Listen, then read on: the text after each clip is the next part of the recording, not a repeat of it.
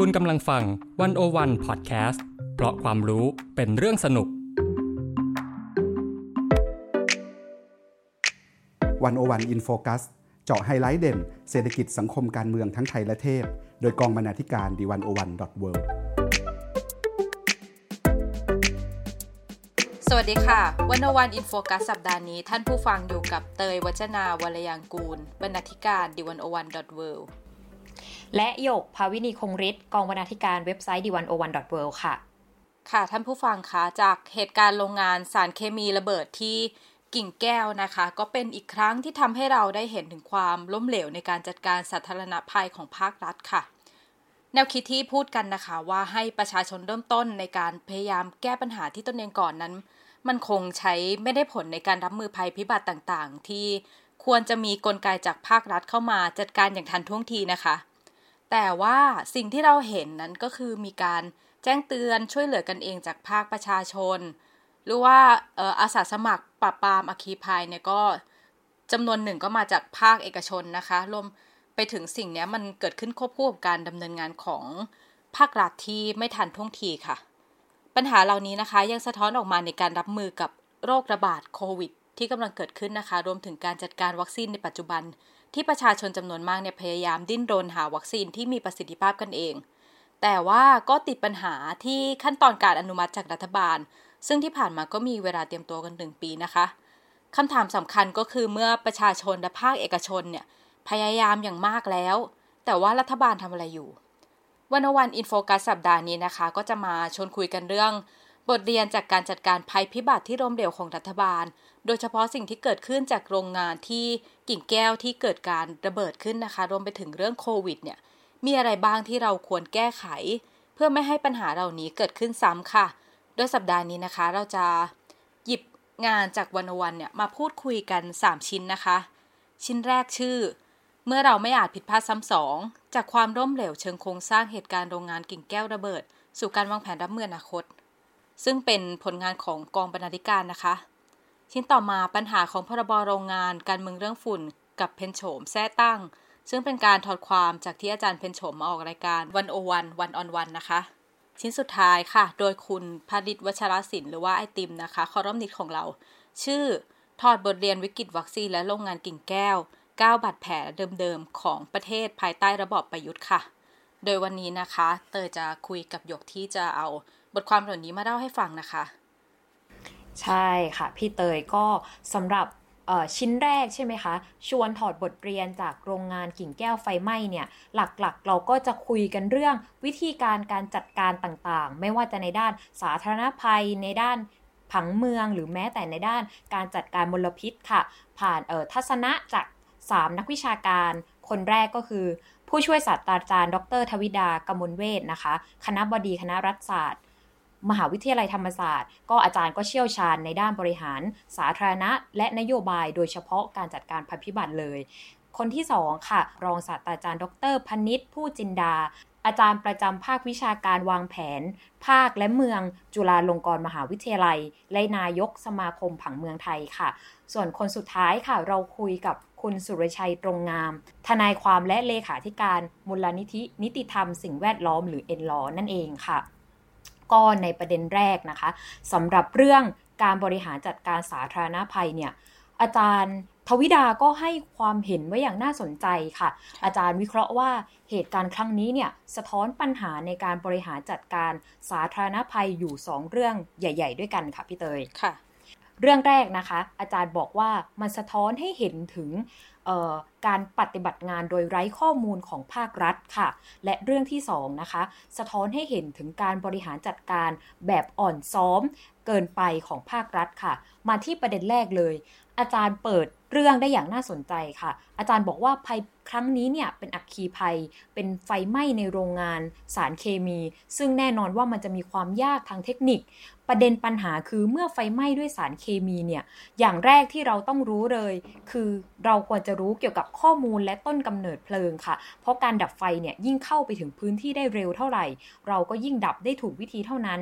2. เนี่ยเราควรรู้เกี่ยวกับเรื่องพื้นที่ค่ะ เช่นพิมพ์เขียวของโรงงานเป็นอย่างไรเขาเก็บข้าวของไว้ตรงไหนบ้าง การรู้ข้อมูลเหล่านี้เนี่ยก็จะทำให้การขออุปกรณ์เพื่อดับเพลิงเนี่ยเป็นไปได้เร็วมากขึ้น 3. ก็คือข้อมูลเกี่ยวกับผลกระทบต่อเนื่องที่เกิดจากตัวภัย เออเราต้องดูค่ะ ว่าภัยที่เกิดขึ้นนั้นอะซับซ้อนมากแค่ไหน และมีภัยซ้อนหรือเปล่า ซึ่งอาจารย์ได้ให้ความเห็นเรื่องนี้น่าสนใจนะคะพี่เตย อาจารย์บอกว่าไอ้ภัยสองอย่างที่อาจารย์พูดมาเนี่ยมันมีลักษณะที่ไม่เหมือนกัน ภัยซับซ้อนแค่ไหนเนี่ยคือการดูว่าต้นกำเนิดมันเกิดขึ้นอย่างไร และเมื่อเกิดขึ้นแล้วเนี่ยควันพิษมันกระจายไปอย่างไรบ้าง ส่วนภัยซ้อนเนี่ยก็คือว่าในขณะที่ดับเพลิง มันอาจจะมีสารเคมีรั่วไหลเพิ่มขึ้นมาอีก เราก็ต้องประเมินสถานการณ์ว่าโรงงานที่เรากำลังจะดับเพลิงอยู่นี้เนี่ยมันสามารถเกิดการระเบิดอีกครั้งได้หรือเปล่า ส่วนเรื่องที่ 4 ค่ะ เป็นข้อมูลเกี่ยวกับประชาชนที่อออยู่ในรัศมีประชาชนเนี่ยเป็นปัจจัยหนึ่งเลยที่มีผลต่อการดับเพลิงว่าจะทำได้ง่ายหรือทำได้ยาก อย่างไรก็ตามเราก็ต้องระวังประชาชนที่อยู่ใน พื้นที่ด้วย เออไม่ใช่แค่ในพื้นที่เกิดเหตุอย่างเดียวนะคะ เราจะเห็นว่าตอนที่มันเกิดเหตุจริงๆอะคะ่ะ มีมีคนทำแผนที่ออกมาว่า มันไม่ใช่แค่ 5 กิโลเมตร รอบโรงงาน แต่มันต้องรวมไปถึง 10 ถึง 15 กิโลเมตรอย่างเงี้ยค่ะ เพื่อดูว่าบริเวณโดยรอบที่สารเคมีอาจฟุ้งกระจายไปถึงเนี่ย มันมีพื้นที่กว้างแค่ไหน ค่ะ สิ่งสำคัญก็คือเราควรต้องระวังว่าจะเกิดผลกระทบต่อประชาชนใกล้เคียง แล้วก็อพยพในเวลารวดเร็วใช่ไหมคะ ใช่ค่ะ เรื่องนี้สำคัญมากเพราะแบบเพนสำคัญที่เราเห็นเลยเนี่ยแม้กระทั่งเรารู้แล้วว่าประชาชนต้องอพยพอย่างเงี้ยค่ะพี่เตย แต่กลายเป็นว่าประชาชนก็มาติดแงกกันอยู่บนถนน เพราะเราก็เห็นภาพรถติดเนาะใช่ใช่แบบ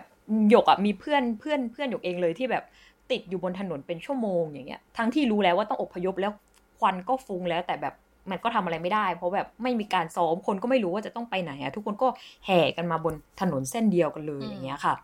ค่ะ ซึ่ง ถ้าต่อจากอาจารย์ทวิดานะคะ แกก็มองว่าให้แกสะท้อนปัญหาภาพโดยรวมเนี่ย แกบอกว่าแกมองว่าปฏิบัติการครั้งนี้อะ เจ้าหน้าที่ภาคสนามทำได้ดีแล้ว ในการที่พยายามควบคุมเพลิง สถานการณ์หน้างานนี้ถือว่าทำได้ดีแบบสุดๆ แต่ความเสียหายที่เกิดขึ้นที่มันเกิดเอฟเฟกขนาดนี้เนี่ยอาจารย์คิดว่าเป็นเพราะภาครัฐขาดข้อมูลอีกเยอะมาก ไอ้ข้อมูลที่ขาดเนี่ยก็คือข้อมูลที่จะมาช่วยทำให้สถานการณ์มันสามารถแก้ไขได้รวดเร็ว และแม่นยำมากกว่านี้ค่ะ อาจารย์ย้ำเลยนะคะ ว่าไม่ใช่เพราะเจ้าหน้าที่ไทยไม่เก่งนะคะ แต่เรา มีข้อมูลที่สำคัญไม่เพียงพอ ฉะนั้นอาจารย์เลยตั้งข้อสังเกตค่ะว่าเราก็ต้องย้อนกลับไปดูว่าเฮ้ยไอข้อมูลเหล่านี้มันอยู่ตรงไหนเอ่อถึงแม้เราจะได้คำอธิบายนะคะ ที่เราก็เห็นกันตามข่าวว่าโรงงานอะเปิดมาก่อนที่จะมีชุมชนมาอยู่ด้วยซ้ำแต่ในเมื่อเราเปิดให้พื้นที่ตรงนี้เนี่ยเป็นพื้นที่ที่ประชาชนอาศัยอยู่ ประชาชนก็จำเป็นต้องรู้ค่ะว่า โรงงานนี้ทำอะไรมีความเสี่ยงแค่ไหนเอ่อและยิ่งเป็น โรงงานที่ก่อตั้งมานานแล้วเนี่ยข้อกำหนดและเงื่อนไขมาตรฐานต่างๆ มันก็อาจจะเกิดขึ้นมาในภายหลังที่โรงงานจะก่อตั้งใช่ไหมคะ มันก็อาจจะไม่ครอบคลุมหรือเปล่า และถ้ามันไม่ครอบคลุมเนี่ย เราควรมีมาตรการดูแลโรงงานอย่างไร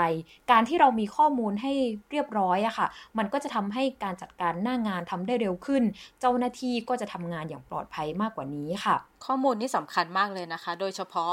ใน พื้นที่ที่มีประชาชนอยู่ แล้วก็ก็รู้อยู่แล้วว่าเราจงจุดเนี้ยมีการเก็บสารเคมีอันตรายไว้ ใช่ค่ะพี่เตย ก็เรา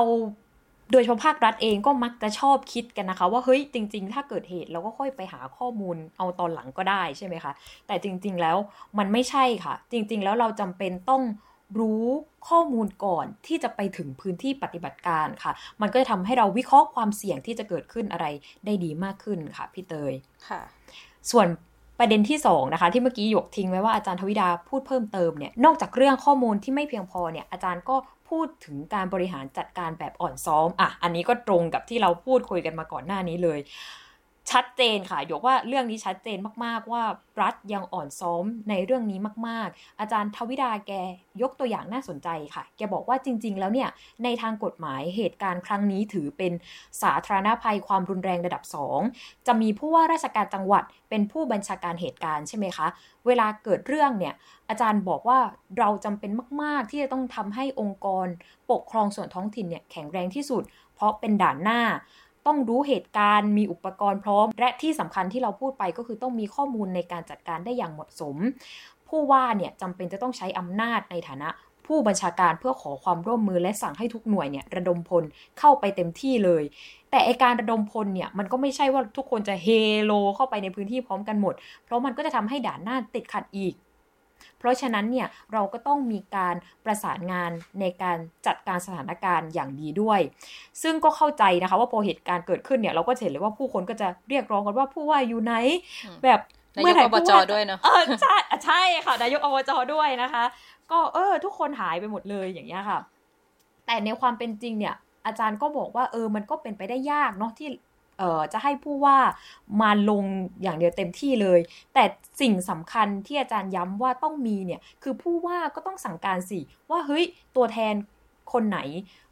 หน่วยงานไหนจะมาคุมเรื่องไหนพื้นที่ไหนใช่ไหมคะในเชิงหลักการแล้วเนี่ยถ้ามันเป็นสเกลเล็กเนี่ยเราอาจจะไม่ต้องมีศูนย์ฉุกเฉิน เพื่อมาดูแลเรื่องนี้โดยตรง แต่ในกรณีนี้ใช่ไหมคะแม้จะดูเหมือนว่าเหตุการณ์ไฟไหม้อะไม่ได้ใหญ่ครอบคลุมทั้งจังหวัด แต่เราก็ต้องมองไปที่ความซับซ้อนของภัยด้วย เพราะเราอย่าลืมว่ามันมีสารเคมีอีกเยอะที่เรายังดับไม่ได้ หรือมันยังเกิดการระเบิดอย่างต่อเนื่อง สเกลของเหตุการณ์ในครั้งนี้ ก็เลยเรียกว่ามันใหญ่แล้ว ถ้าเอาไม่อยู่จริงๆเนี่ยภัยมันอาจจะกระจายไปมากกว่านี้ก็ได้ ตามหลักการแล้วเนี่ยเราไม่ควรจะรอให้มันกระจายไปจนถึงขนาดนั้น ดังนั้นเราจึงต้องมีการประสานข้อมูลกลางที่มีประสิทธิภาพมาก ๆ ค่ะ ซึ่งอาจารย์ก็บอกมานะคะว่าในเหตุการณ์ครั้งนี้เเราไม่ได้พบเห็นการประสานข้อมูลกลาง แต่ว่าไม่ใช่ว่าภาครัฐไม่ทำนะคะ แต่ว่า ทำแบบที่คนทั่วไปไม่สามารถมองเห็นได้เลยว่าเอ้ยเขาทำกันอยู่ตรงไหนอย่างเงี้ยค่ะพี่เตยค่ะ เรื่องการประสานข้อมูลนี่ก็เป็นเป็นข้ออ่อนของรัฐบาลเรามานานแล้วเนาะหรือว่าเราเราก็เห็นพอพอเกิดพอเกิดเหตุการณ์เราเพิ่งมีการอ่าให้ผู้จัดการโรงงานไปให้ปักคำอืมว่าว่าแบบนู่นนี่นั่นสารเคมีอยู่ตรงไหนอะไรแบบเนี้ยเออ ซึ่งมันมันก็ อืม ใช่ ซึ่งไอการประสานข้อมูลเนี่ยจริง ๆ มันก็ถือว่าเป็นขั้น production เลยใช่ไหมคะ แต่ถ้าเรามองไปถึงขั้น pre-production อย่างเรื่องการซ้อมอย่างเงี้ยเราจะเห็นเลยว่าสถานการณ์ในครั้งนี้สะท้อนว่าเราขาดการซ้อมกันอย่างชัดเจน เออ เพราะว่าไม่ใช่แค่การซ้อมในเชิงแบบดับเพลิงหรืออะไรอย่างเดียว แต่ผู้คนที่อยู่แถวนั้นเองก็ไม่รู้ว่าพอเกิดเหตุการณ์เนี้ยจะต้องทำยังไง อาจารย์ทวิดาค่ะให้ความเห็นในในเรื่องการซ้อมไว้อย่างน่าสนใจ อาจารย์แกบอกว่าการซ้อมสาธิตเนี่ยไม่ใช่แค่เขียนบทซ้อมอย่างเดียวหรือเออแค่มีร่างออกมาว่าถ้าเกิดเหตุการณ์เราจะทำอย่างไรขึ้น แต่เราควรมีการฝึกการแก้ไขเฉพาะหน้า การซ้อมเนี่ยจะมีประสิทธิภาพมาก ๆ ถ้าเรามีระบบข้อมูล มีสถานการณ์จากข้อมูลความเสี่ยงที่เราได้วิเคราะห์ไว้แล้ว บวกกับคำนวณถึงความเป็นไปได้อื่น ๆ ด้วย แล้วเราก็จะต้องซ้อมให้ครบถ้วนทั้งการอพยพของคน หรือแม้กระทั่งการที่เจ้าหน้าที่ดับเพลิงมาเนี่ยใครจะเข้ามาช่วยเหลือเป็นหน่วยแรกหน่วย 2 การเยียวยาจะเป็นอย่างไร การโยกย้ายคนเจ็บคนป่วยเนี่ยจะเป็นอย่างไรต่อ ก็โดยเฉพาะสำคัญที่สุดนะคะ คือการซ้อมของผู้บัญชาการในการสั่งการว่าจะประสานงานมาตรการหรือสื่อสารกับสาธารณะอย่างไรค่ะ ซึ่งเราก็เห็นว่าในครั้งนี้เนี่ยโอ้เรียกว่าไม่ประสบความสำเร็จเลยในการสื่อสารกับสาธารณะค่ะพี่เตยก็เหตุการณ์มันดูสับสนนะคะ การซ้อมมันก็เลยสำคัญมาก เช่น แบบแผนอพยพหรือว่าการเข้าให้ความช่วยเหลือหรือว่าระงับเหตุควรจะเข้าไปยังไงโดยเฉพาะในในประเทศเราที่เมืองต่างๆ เนี่ยผังเมืองมันสับสนมากคือ มันอาจจะเรียกได้ว่าไม่มีผังเมือง เพราะว่าการบังคับใช้อะไรมันมันไม่เป็นไปตามการวางแผน หรือว่าผังเมืองมา มาที่หลังเมืองอย่างเงี้ยค่ะ ใช่เลยค่ะพี่เตยประเด็นนี้เนี่ยประเด็นเรื่องผังเมืองเนี่ยก็เป็นประเด็นที่โอ้โหยกว่าผู้คนกลับมาให้ความสนใจกันเยอะมาก แล้วมันก็เกิดคำถามขึ้นมานะคะว่าเฮ้ยทำไมหมู่บ้านถึงตั้งติดอยู่กับโรงงานห่างกันแบบแค่ไม่กี่กิโลขนาดนี้ หรือทำไม ถึงมีโรงงานมาตั้งกลางที่พักอาศัยกันได้ขนาดนี้ค่ะ เรื่องผังเมืองเนี่ยก็เลยกลายเป็นประเด็นที่รอบนี้ถูกวิพากษ์วิจารณ์กันอย่างเยอะ แล้วเราก็ถึงเวลาต้องกลับมามองมันใหม่เขาว่าเฮ้ยอย่างนั้นเราควรจะมีการจัดการผังเมืองอย่างไรดี ที่จะทำให้ทั้งโรงงานและประชาชนเนี่ยสามารถอยู่ร่วมกันได้อย่างปลอดภัยใช่ไหมคะสำหรับเรื่องนี้อาจารย์พนิษฐ์ผู้จินดาจาก อาจารย์ประจำวิชาการวางแผนภาคและเมืองจุฬาลงกรณ์ใช่ไหมคะ ก็ได้ให้ความเห็นไว้อย่างน่าสนใจค่ะพี่เตยค่ะอาจารย์เนี่ยก็บอกว่าถ้าเราไปดูไทม์ไลน์ของการตั้งโรงงานหมิงตี้เนี่ยมันเกิดขึ้นตั้งแต่ปี 2532 คือเข้าใจได้ค่ะว่าณวันนั้นรอบๆเนี่ยก็ยังเป็นไร่นาอยู่ โรงงานก็ถือว่าตั้งอยู่ในที่ที่ถูกต้องนะคะ เพราะว่าเป็นโรงงานที่มีสารเคมีหรือมีความเสี่ยง ก็ต้องอยู่นอกเมืองไป ต่อมาเนี่ยเราเกิดผังเมืองรวมของสมุทรปราการฉบับแรกค่ะในปี 2537กำหนดให้สนามบินสุวรรณภูมิเนี่ยเป็นพื้นที่สีน้ำเงินเออ ริมถนนฝั่งซ้ายของถนนกิ่งแก้วเนี่ยเป็นพื้นที่สีม่วง หรือเป็นที่ดินประเภท อุตสาหกรรม และวางแผนว่าจะเป็นแหล่งอุตสาหกรรม เพื่อรองรับการบิน การนำเข้าและส่งออกเนี่ยค่ะ แต่เมื่อข้ามคลองลาดกระบังมาทางด้านซ้ายเนี่ยกลับเป็นสีส้ม คือพื้นที่ที่อยู่อาศัยหนาแน่นปานกลาง เราก็เลยมีชุมชนหนาแน่นปานกลางอยู่ใกล้กับโรงงาน และยิ่งต่อมาในปี 2544 เนี่ย พื้นที่นั้นก็กลายเป็นสีแดง หรือเป็นที่ดินประเภทพาณิชยกรรมตามแนวคิดของเมืองศูนย์การบินสุวรรณภูมิ ที่ตั้งใจให้เป็นศูนย์กลางของธุรกิจการเงินและการธนาคารของประเทศอีกแห่งหนึ่ง สิ่งที่มันเป็นปัญหาก็คือว่า โรงงานนี้เนี่ยไม่ได้ถูกสั่งปรับปรุงเปลี่ยนแปลงให้สอดคล้องกับความเป็นเมืองที่เข้าไปอยู่ตรงนั้นเลย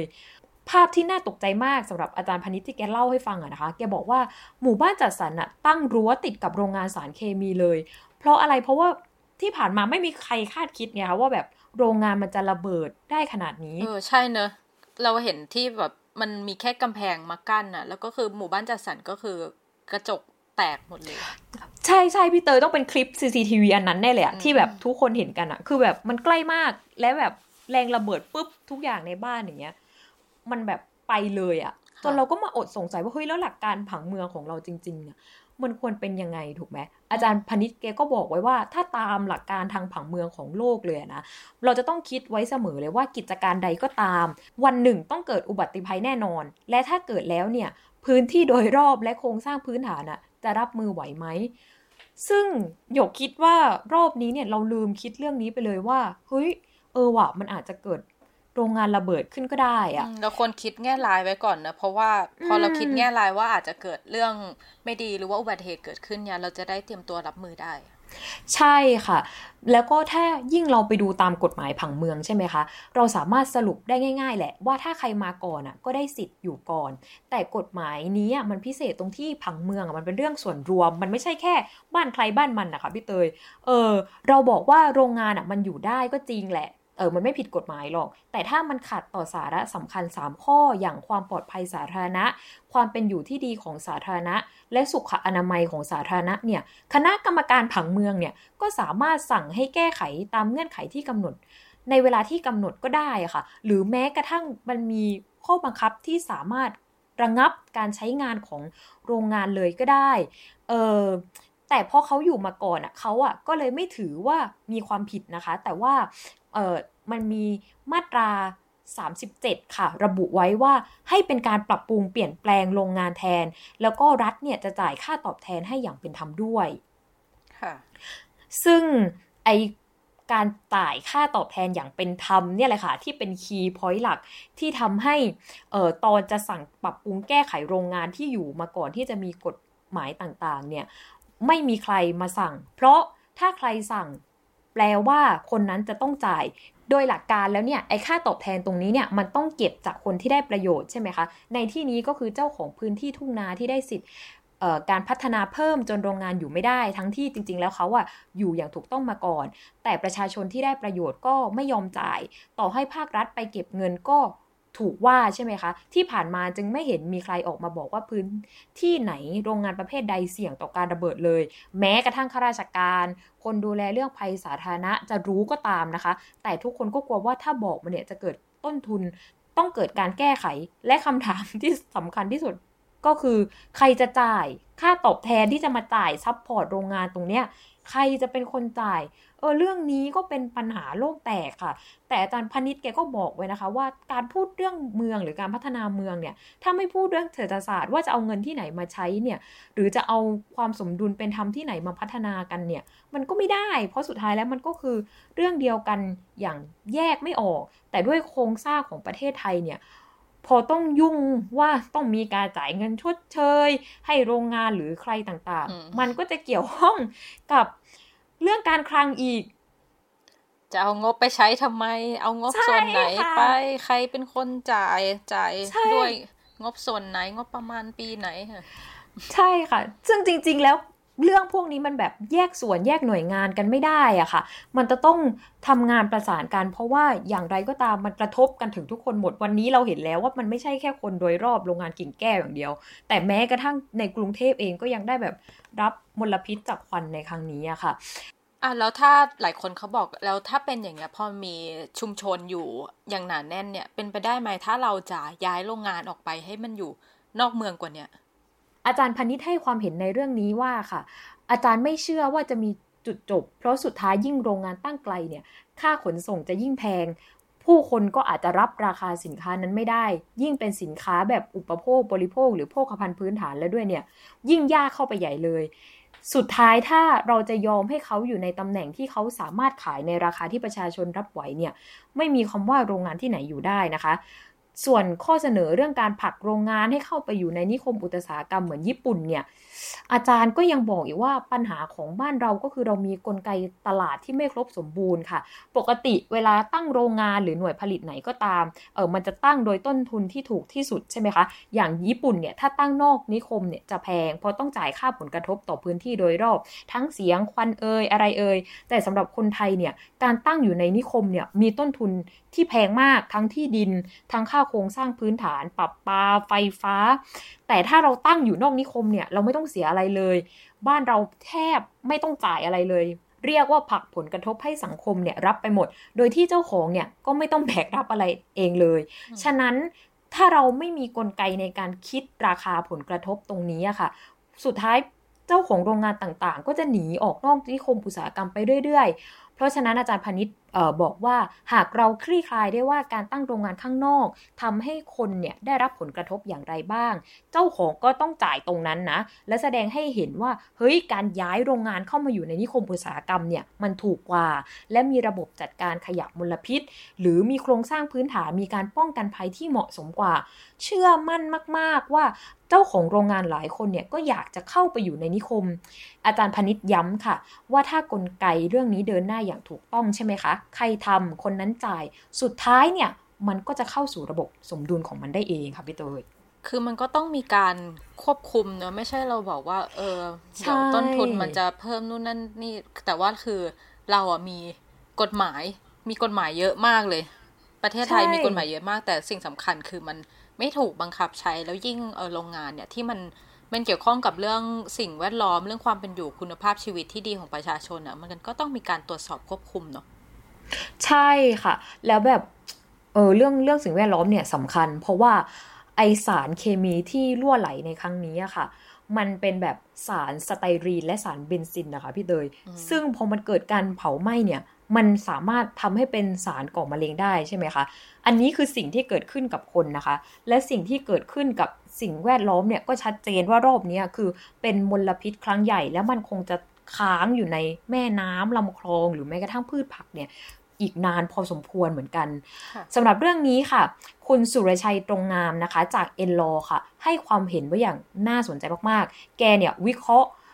ปัญหาในเรื่องการจัดการมลพิษ และสิ่งแวดล้อมอยู่ 3 ประเด็นใหญ่ ๆ ด้วยกันค่ะพี่เตยประเด็นแรกเนี่ยก็คล้ายๆกับที่เราพูดมาตลอดก็คือเรื่องข้อมูลค่ะ ว่าเรามีข้อมูลที่ไม่เพียงพอจริง มันเห็นทันทีเลยอะว่ามันจัดการอะไรไม่ได้เลย แล้วมันก็ไม่รู้ด้วยซ้ำว่า ถ้ามลพิษนี้ออกมาเราจะรับมือและป้องกันอย่างไร ทั้งภาครัฐและตัวประชาชนไม่รู้ถึงผลกระทบที่จะเกิดขึ้นตามมาเลยว่ามันจะมี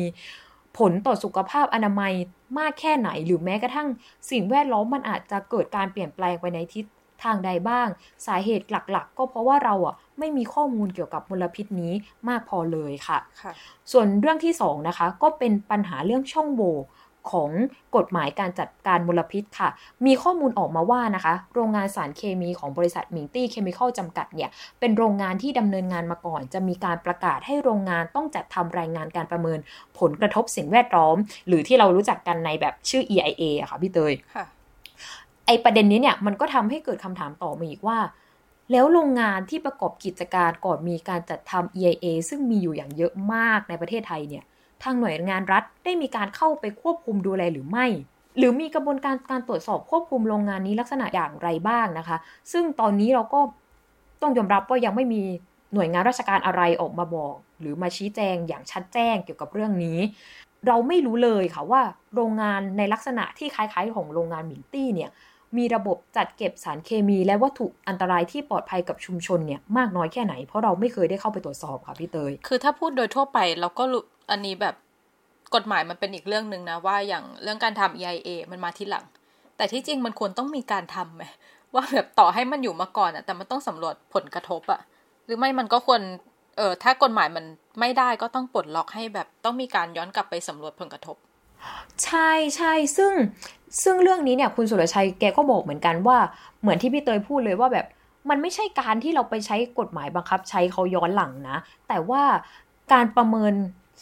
ผลกระทบสิ่งแวดล้อมหรือการทำ EIA เนี่ยมันเป็นกฎหมายมหาชน และมีเพื่อปกป้องสิ่งแวดล้อมตากะของมันก็คือง่าย ๆ เลย ในเมื่อวันนี้โรงงานเนี่ยยังมีการดำเนินงานมาถึงปัจจุบันใช่ไหมคะ แม้โรงงานจะตั้งตั้งมาก่อน แต่ว่ากฎหมายตัวนี้ก็ต้องสามารถเข้าไปตรวจสอบได้ดิ แต่ว่ามันก็อาจจะกำหนดเงื่อนไขพิเศษก็ได้ เพราะว่าเขาเองก็ไม่รู้ถูกไหมคะ เราก็ไม่จำเป็นต้องไปเอาผิดเขา แต่เราอาจจะมีเงื่อนไขที่แตกต่างไปจากโรงงานใหม่ที่เพิ่งเกิดมาทีหลัง ว่าเออ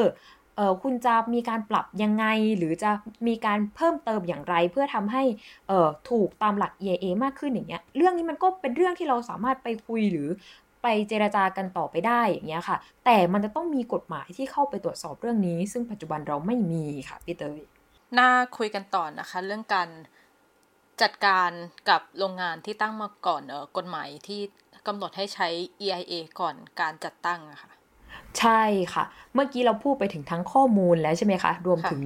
EIA ก็ไม่ได้ทำทีนี้ค่ะ กลับมาถึงขั้นอะมีโรงงานระเบิดแล้วเนี่ย แล้วจะเอายังไงต่อ ปัญหาสำคัญก็คือความไม่ชัดเจนของมาตรการการเยียวยา และการแก้ไขปัญหาการปนเปื้อนของมลพิษค่ะ คือเราอย่าลืมนะคะว่าสารสไตรีนเนี่ยมันไม่ได้แค่ล่องลอยไปในอากาศอย่างเดียว แต่มันสามารถเกาะรวมอยู่กับดินและน้ำได้ด้วย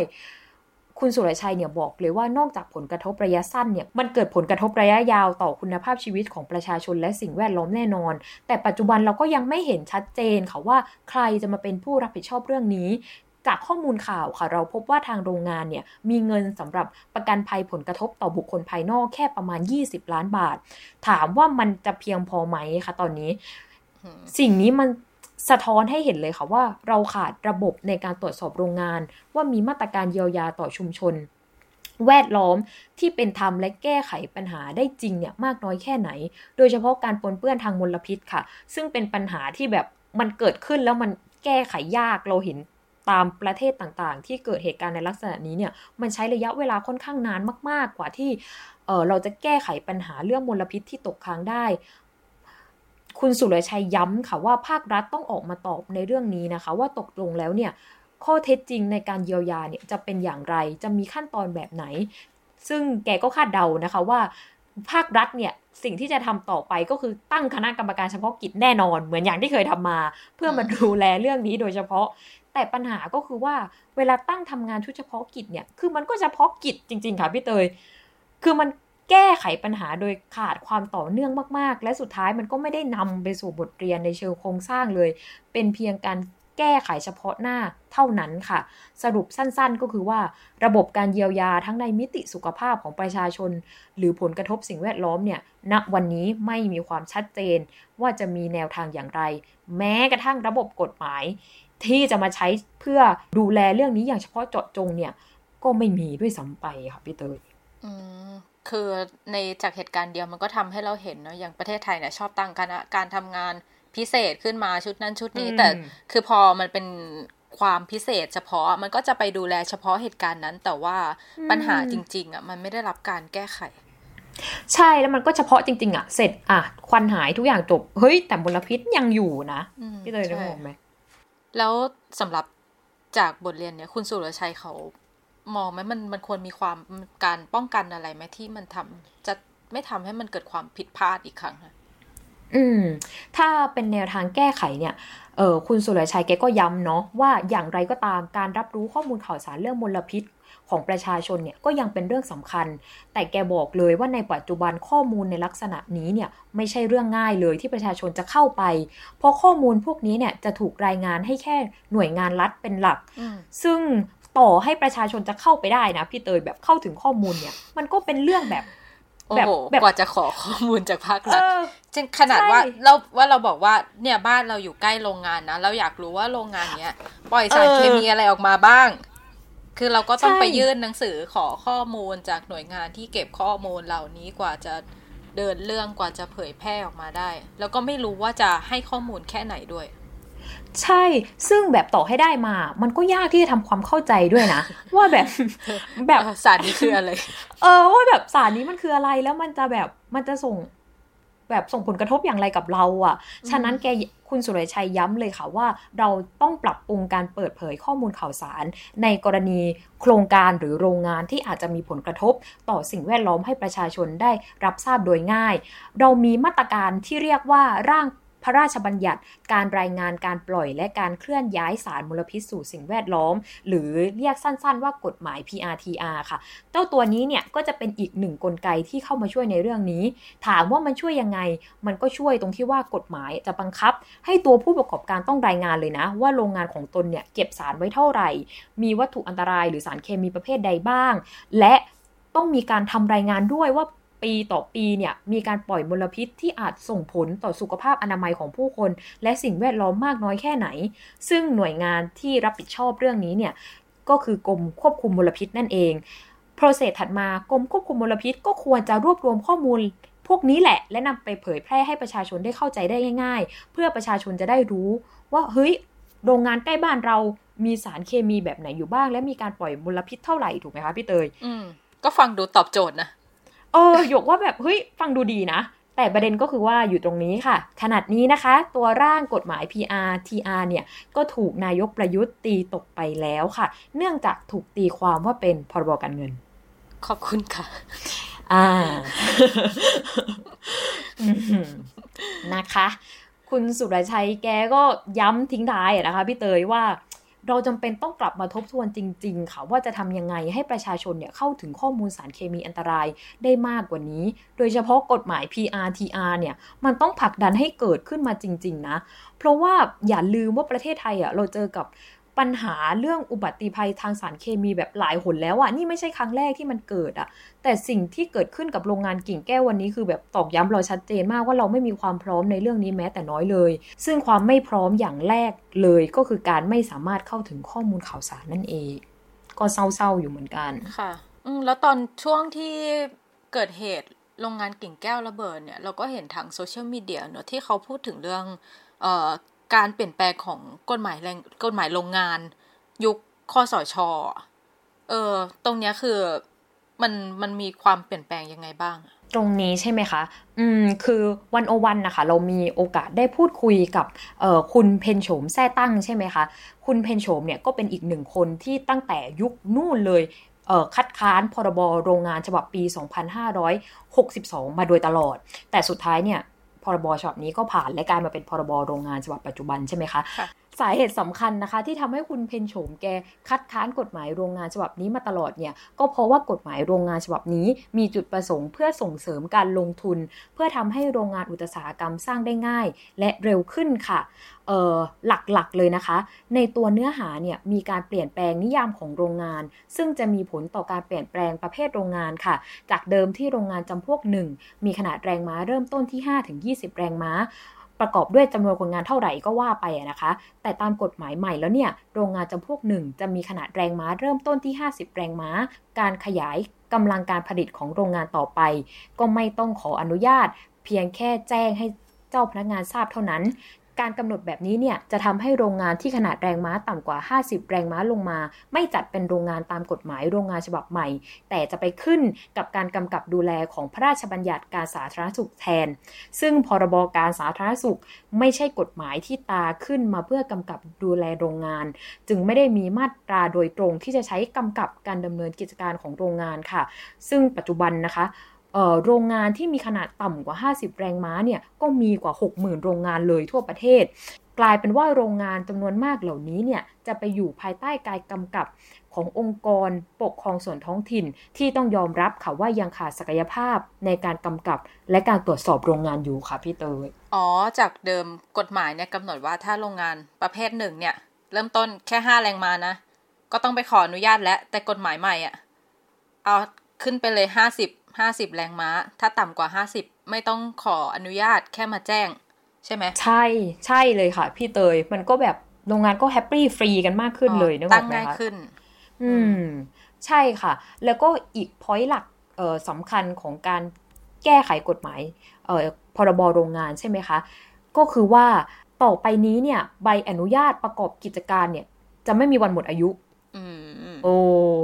แต่ แต่เดิมเนี่ยผู้ประกอบกิจการเนี่ยจะต้องต่ออายุใบอนุญาตแบบทุก ๆ 5 ปีใช่ไหมคะพี่เตย ซึ่งไอ้ก่อนที่จะได้การไปต่อใบอนุญาตเนี่ยมันก็ต้องมีการตรวจสอบโรงงานก่อนว่าปฏิบัติตามเงื่อนไขไหมหรือมีการละเมิดกฎหมายอะไรหรือเปล่าต้องปรับปรุงแก้ไขเรื่องไหนเพิ่มไหม ไม่ว่าจะเป็นทั้งสภาพแวดล้อมภายในโรงงาน การปล่อยมลพิษ สู่นอกโรงงาน มันต้องมีการตรวจสอบ ให้เรียบร้อยเสียก่อน จึงจะได้รับการต่ออายุใบอนุญาต ซึ่งในพรบโรงงานฉบับปี 2562 เนี่ย ขั้นตอนเหล่านี้ก็ได้หายวับไปเลยอืมก็คือเรื่องการต่อใบใบอนุญาตเนี่ยมันก็เป็นการบังคับให้มันมีการตรวจสอบความปลอดภัยและความพร้อมของโรงงานเนาะแต่พอไม่มีใบอนุญาตเนี่ย เอ้ยไม่มีวันหมดอายุของใบอนุญาตเนี่ย มันก็ทำให้มีการไม่มีการตรวจสอบอย่างสม่ำเสมอ ใช่ค่ะพี่เตยคือทั้งหมดเนี่ยเราก็จะเห็นนะว่าแบบทำไมประเทศเรามันมีปัญหาเยอะจังอะอืเอมอจริง อันนี้คือสิ่งที่ชัดที่สุด เออ เราก็เลยจะพามาดูบทความของไอติมผลิตวัชรศิลป์เนาะที่เขามองเนี่ย เรื่องโรงงานกิ่งแก้วเนี่ย ประกบคู่กับเรื่องวิกฤตวัคซีนที่เรากำลังเจออยู่ ว่าเขามองเห็นเอ่อความคล้ายกันปัญหาที่คล้ายกันใน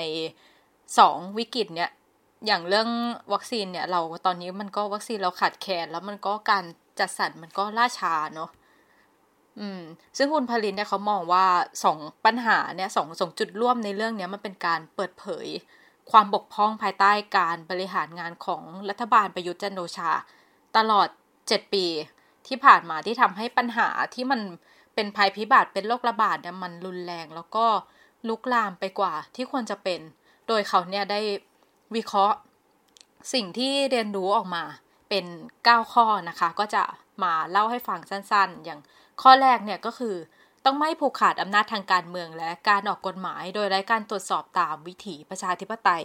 เพราะว่าเขามองว่าต้นตอของสองวิกฤตเนี่ยเกิดจากการที่ระบอบประยุทธ์เนี่ยผูกขาดอำนาจทางการเมือง มาตั้งแต่สมัยคอสชและเลยทำให้สามารถลักลอบการผ่านกฎหมายหลายฉบับได้โดยปราศจากการ ตรวจสอบของฝ่ายค้านแล้วก็รวมถึงกระบวนการรับฟังความคิดเห็นจากประชาชนที่มันควรจะเป็นตามระบอบประชาธิปไตย คืออย่างที่หยกเล่าให้ฟังเนาะหนึ่งในหลายกฎหมาย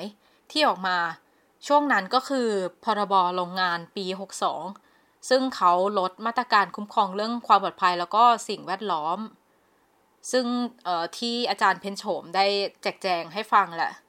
ซึ่งถ้าหากกฎหมายเนี้ยถ้ายังเป็นพรบตัวเก่าอยู่อะมันก็อาจจะยัง ป้องกันอุบัติเหตุที่โรงงานหมิงตี้ได้ เพราะว่าถ้ามันมีการตรวจสอบ สภาพโรงงานเครื่องจักรแล้วก็ความปลอดภัยต่อสิ่งแวดล้อมของชุมชนที่อยู่ใกล้เคียงอย่างสม่ำเสมอ มันก็อาจจะระงับเหตุอุบัติเหตุที่เกิดขึ้นได้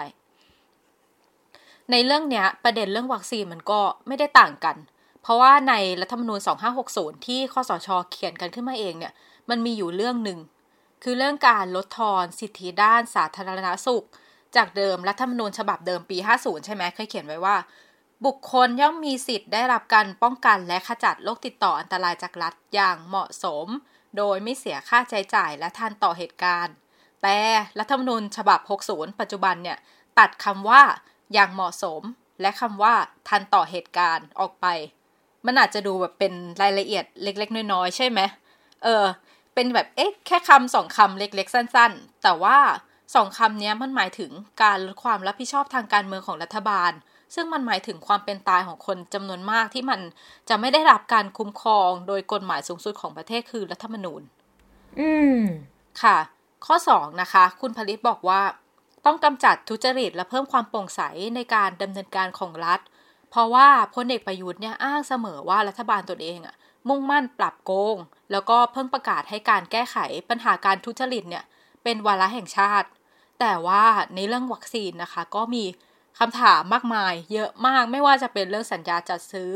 แผนการส่งมอบวัคซีน แผนการฉีดวัคซีน หรือว่า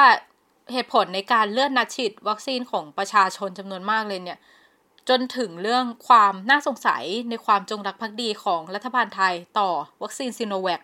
ซึ่งรัฐบาลเนี่ยก็เลือกให้เป็นวัคซีนหลัก แล้วก็สั่งเข้ามาฉีดไม่หยุดแม้ว่าจะมีคนค้าน รัฐบาลก็ยังจงรักภักดีต่อซีโนแวคไม่หยุดจนมันแบบน่าสงสัยอะเรื่องการเอ่อเรื่องการทุจริตถ้าแบบเรามองกรณีโรงงานหมิงตี้ใช่ไหมค่ะ คือบริษัทเขาก็จะให้เหตุผลว่าเขาไม่ได้ทำผิดกฎหมายผังเมือง อย่างที่หยกเล่าให้ฟัง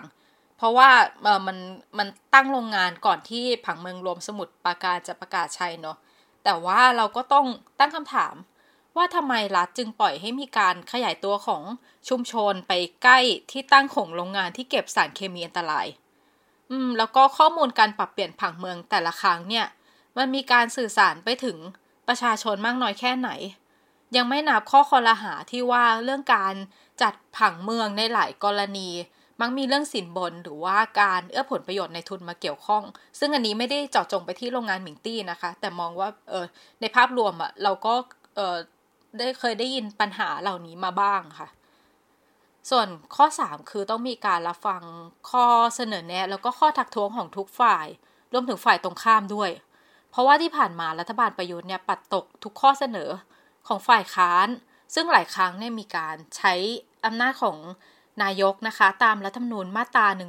133 เพื่อปัดตกร่างกฎหมายต่างๆ ที่เกี่ยวข้องกับการเงิน ตั้งแต่ก่อนที่ร่างกฎหมายเนี่ยจะได้รับการพิจารณาในสภาผู้แทน ราษฎร คุณผลิตก็ยกตัวอย่างนะคะ ไม่ว่าจะเป็นร่างพรบยกเลิกการเกณฑ์ทหาร ร่างพรบบำนาญพื้นฐานทั่วหน้า รวมถึงล่าสุดร่างพรบการรายงานการปล่อย และการเคลื่อนย้ายสารมลพิษสู่สิ่งแวดล้อม หรือที่เราคุยกันเมื่อกี้คือกฎหมาย PRTR ที่ว่ากำหนดให้โรงงานอุตสาหกรรมต้องรายงานต่อกรมควบคุมมลพิษใช่ไหมอ่า เรื่องการรับฟังข้อทักท้วงเนี่ยสำหรับประเด็นเรื่องวัคซีนอะก็มีข้อทักท้วงเยอะมากที่ผ่านมาอย่างที่บอกว่าแบบเออรัฐบาลต้องเปลี่ยนยุทธศาสตร์แทงม้าตัวเดียวแล้วนะ เรื่องวัคซีนเนี่ยมาเป็นการจัดหาวัคซีนที่หลากหลายให้ประชาชนคนพูดเยอะมากทั้งแบบฝ่ายค้านผู้เชี่ยวชาญหรือว่า ประชาชนแต่ก็ไม่มีการรับฟังอย่างที่บอกว่ารัฐไทยแบบจงรักภักดีต่อซิโนแวคมากโอ้มันมากเกินไปอะ มากมากจนแบบน่าสงสัยอะพี่เตยใช่ อย่างข้อสี่ที่คุณผลิตเขายกมานะคะ คือ ต้องดึงผู้เชี่ยวชาญมาร่วมงาน ไม่ใช่ผู้ที่ชมเชยรัฐบาลโอเค เออคือหยกก่อนหน้านี้ หยกเห็นไอ้นี่ไหมมันมีเอกสารหลุดจากที่ประชุมเฉพาะกิจระหว่างคณะกรรมการสามชุดอะเรื่องที่ว่าเขาเขาบอกว่าจะมีมติว่าไม่ฉีดไฟเซอร์ให้เป็นเข็มสามให้บุคลากรเพราะแก้ตัด่นหน้วยากอย่างนี้ใช่ไหมคะอืมเพราะว่าเขาเขาบอกว่าเออมันจะเป็นการยอมรับว่าซีโนแวคอะไม่มีผลในการป้องกันทำให้แก้ตัวยากเออเรื่องเนี้ยมันสะท้อนนะว่าแบบ เออ ไอที่ประชุมเนี่ย มันมีผู้เชี่ยวชาญอยู่เยอะนะ แต่ว่า คุณผลิตเขาบอกว่าการเอาผู้เชี่ยวชาญมาทำงานอะต้องมีสภาพแวดล้อมที่ทำให้เขาสามารถตัดสินใจบนพื้นฐานของข้อมูลทางวิทยาศาสตร์ หรือว่าพื้นฐานของหลักวิชาการได้ ไม่ใช่ทำงานเพื่อปกป้องหน้าตาของรัฐบาล อืม ส่วนเรื่องการดับเพลิงโรงงานหมิงตี้เนี่ย คุณผลิตมองว่าการที่นายกรัฐมนตรีถูกปล่อยให้แสดงความเห็นที่ผิดพลาดทางวิชาการ อย่างเรื่องฝนเทียมอะไรมาลดฝุ่นควัน อะไรเงี้ยการแสดงความเห็นแบบนี้ออกสู่สาธารณะเนี่ยมันสร้างความสับสนแก่ประชาชนอืมจึงน่าคิดว่าปัญหาเรื่องการดึงผู้มีความสามารถมาช่วยงานเนี่ย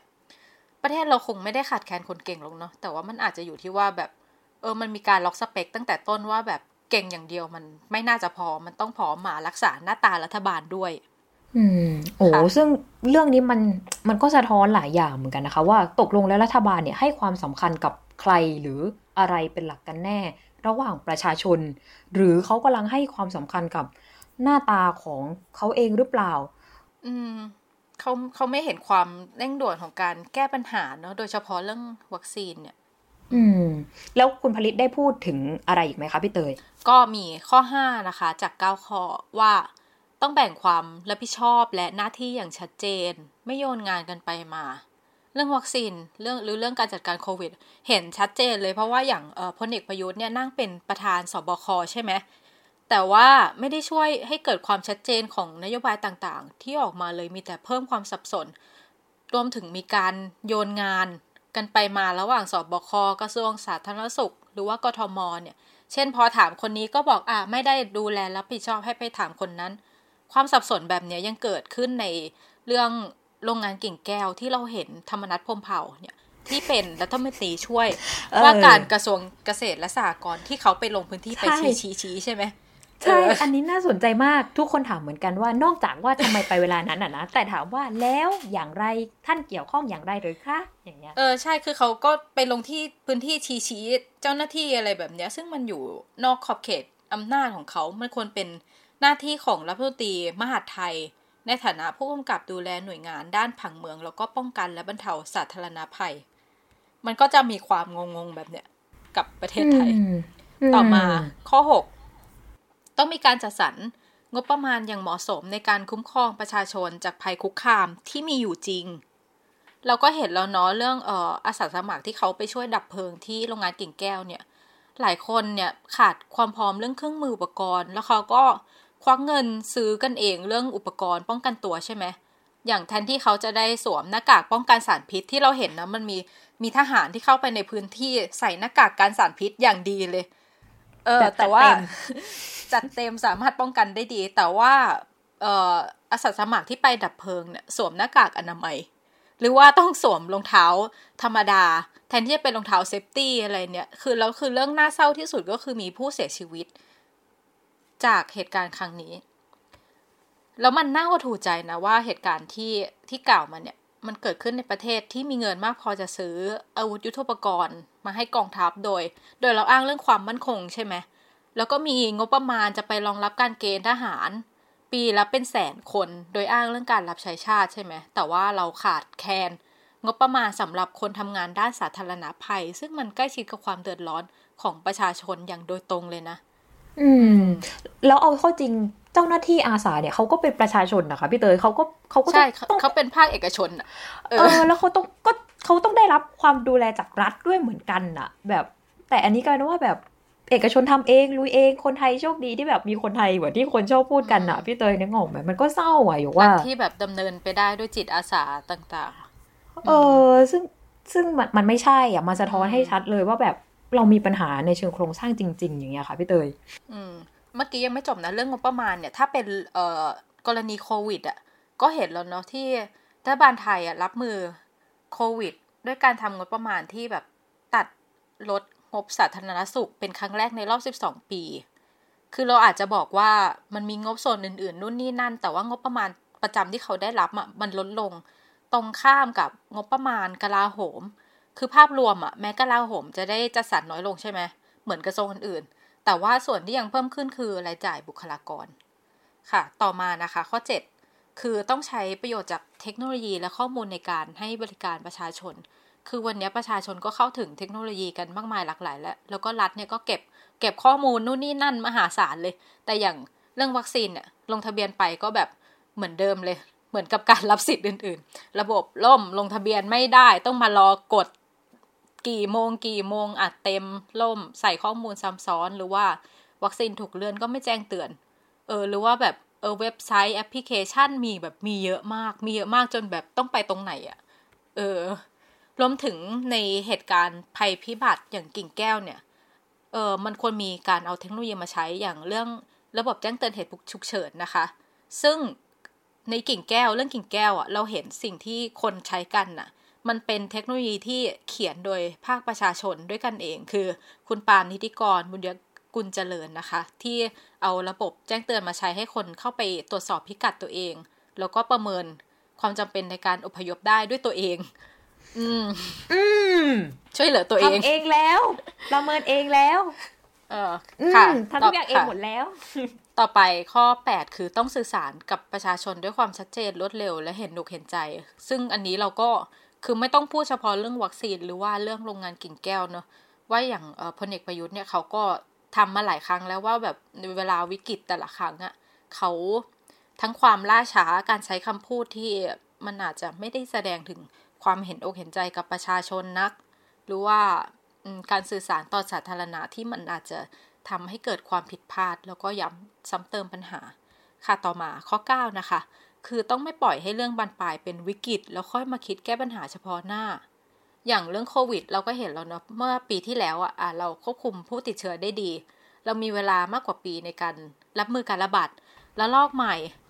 ใช่ค่ะพี่เตยแต่ก็คือปีที่ผ่านมาไม่รู้ว่าแบบไปทำอะไรอยู่ปัจจุบันประชาชนที่ได้รับวัคซีนครบสองเข็มก็คือมีน้อยมาก แล้วก็คนอีกจำนวนมากก็คือยังเข้าไม่ถึงวัคซีนสักที ส่วนเรื่องกิ่งแก้วก็คือมันก็เป็นปัญหาเดิมๆที่เรื้อรังเนอะเพราะว่าจากการวางผังเมืองไม่รัดกุม หรือว่าปัญหาเรื่องการรับมือกับสภาวะฉุกเฉินที่มันขาดแผนปฏิบัติการที่ชัดเจน หรือว่าการอบรมแนวทางให้ภาคส่วนที่เกี่ยวข้องแล้วก็ประชาชนในพื้นที่ คือคุณผลิตก็มองว่าทั้ง 9 ปัญหาเนี่ยไม่ใช่เรื่องใหม่เลยในการบริหารงานของรัฐบาล ภายใต้ระบบประยุทธ์ตลอด 7 ปีที่ผ่านมา แต่ว่า 9 ปัญหาเนี้ย มันฉายภาพให้เห็นชัดขึ้นจาก 2 วิกฤตดังกล่าว แล้วทำให้เราตระหนักยิ่งขึ้นว่าผลเสียผลเลวร้ายของระบอบประยุทธ์ที่ซุกซ่อนแล้วก็ทับถมยาวนานกว่า 7 ปีเนี่ยอาจผุดขึ้นมาสร้างความเสียหายต่อทั้งตัวเราและคนที่เราหลักได้อย่างคาดไม่ถึงค่ะ ค่ะวันนี้เราก็ได้ฉายภาพให้เห็นเริ่มจากปัญหาจากโรงงานกิ่งแก้วเนาะว่าเออมันมีเรื่องไหนที่เราผิดพลาดไปแล้วเราควรต้องแก้ไข รวมถึงเรื่องการบริหารเชิงโครงสร้างที่รวมถึงเรื่องการจัดการวัคซีนว่าพอมันเกิดภัยพิบัติ